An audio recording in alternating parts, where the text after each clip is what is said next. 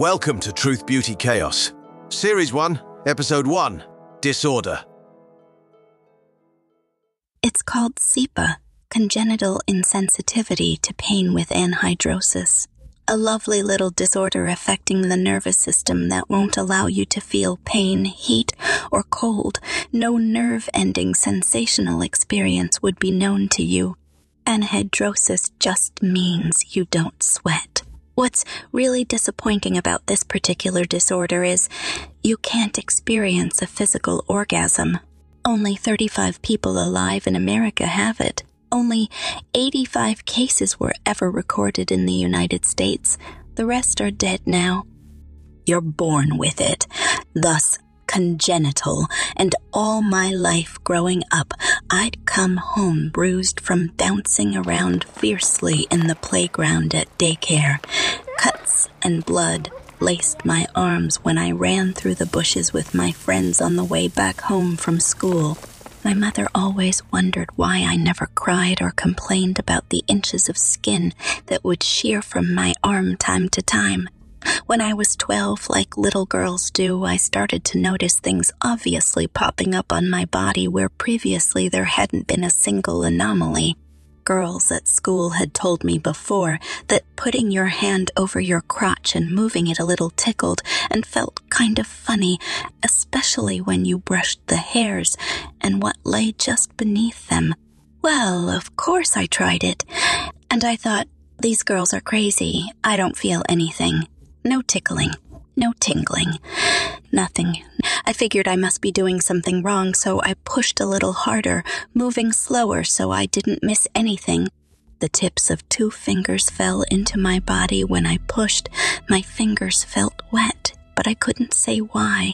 My mother walked in on me doing this, and I pulled my hand away immediately.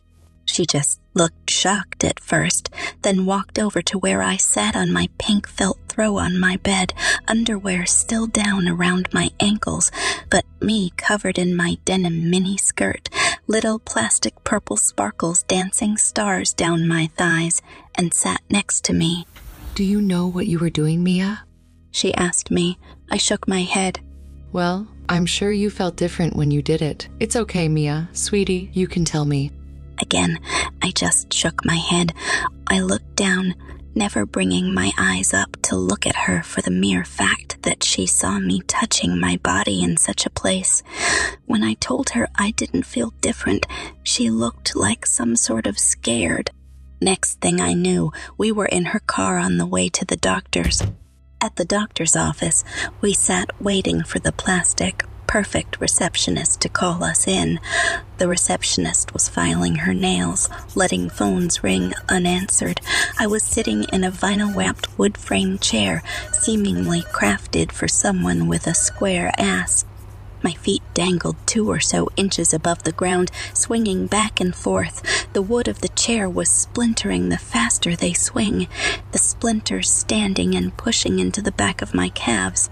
Small streaks of red are siphoned slowly from the lifted skin surrounding each splinter. This blood I leave behind, running thin in the cracks of the wood. This is me, and just about the only part of me that can feel anything. The cells react to the adverse environment. Macrophages try to eliminate the contaminants in the wood. The oxygen of the room, of the air everywhere, kills it before it ever has time to act, though dead. Zscheri and I have been together for a little over 10 years. We've been married for five of them. We met each other at the hospital. He was a PA, a physician's assistant. Zscheri was. I was assigned to the majors area of the emergency room. People were bleeding everywhere you turned to look, or crying, or screaming.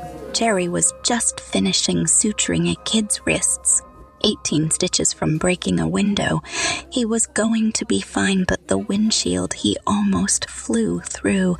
It didn't look so good. I was 17 and half of my tongue was hanging out of my mouth.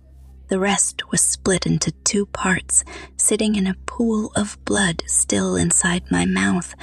This is what happens when you don't feel yourself biting down hard on your tongue while you sleep. grinding your teeth over the rough top and smooth bottom of your tongue until they meet, your teeth and the opposite sides of your tongue. Your tongue free floats in its own blood when your frenular artery, the thick band of vein between your tongue and the floor of the mouth, is severed Zscheri was walking by my room, taking blood flecked latex rubber gloves off his sweating hands. The latex snapped and a few drops of kid blood came onto his face. I couldn't help but giggle at the reaction he had. My tongue bounced up and down on my chin as I did. More blood flowed from my flapping artery. Zscheri asked me, Doesn't that hurt? He was talking about my tongue. I told him it probably would if I could even feel it. He pinched my tongue, the part hanging out of my mouth. Zscheri pulled on it, and I just smiled. I could see how fascinated he was that it didn't bother me.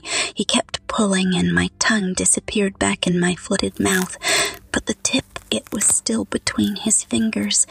He just kissed it and put it into the front pocket of the scrub top he was wearing. He whispered into my ear and walked out, throwing the latex rubber gloves into a bin labeled biohazard. Then he was gone. Rolling my head back to give the impression I'm full of ignorance and ecstasy, I see the clock on the floor next to the bed.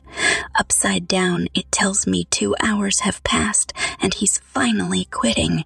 He's breathing hard and sweating rivulets of perspiration like a waterfall between his eyebrows and crawling on the edges of his chin, my body still dry where he hasn't been, still pale and prickled like freshly powdered ceramic.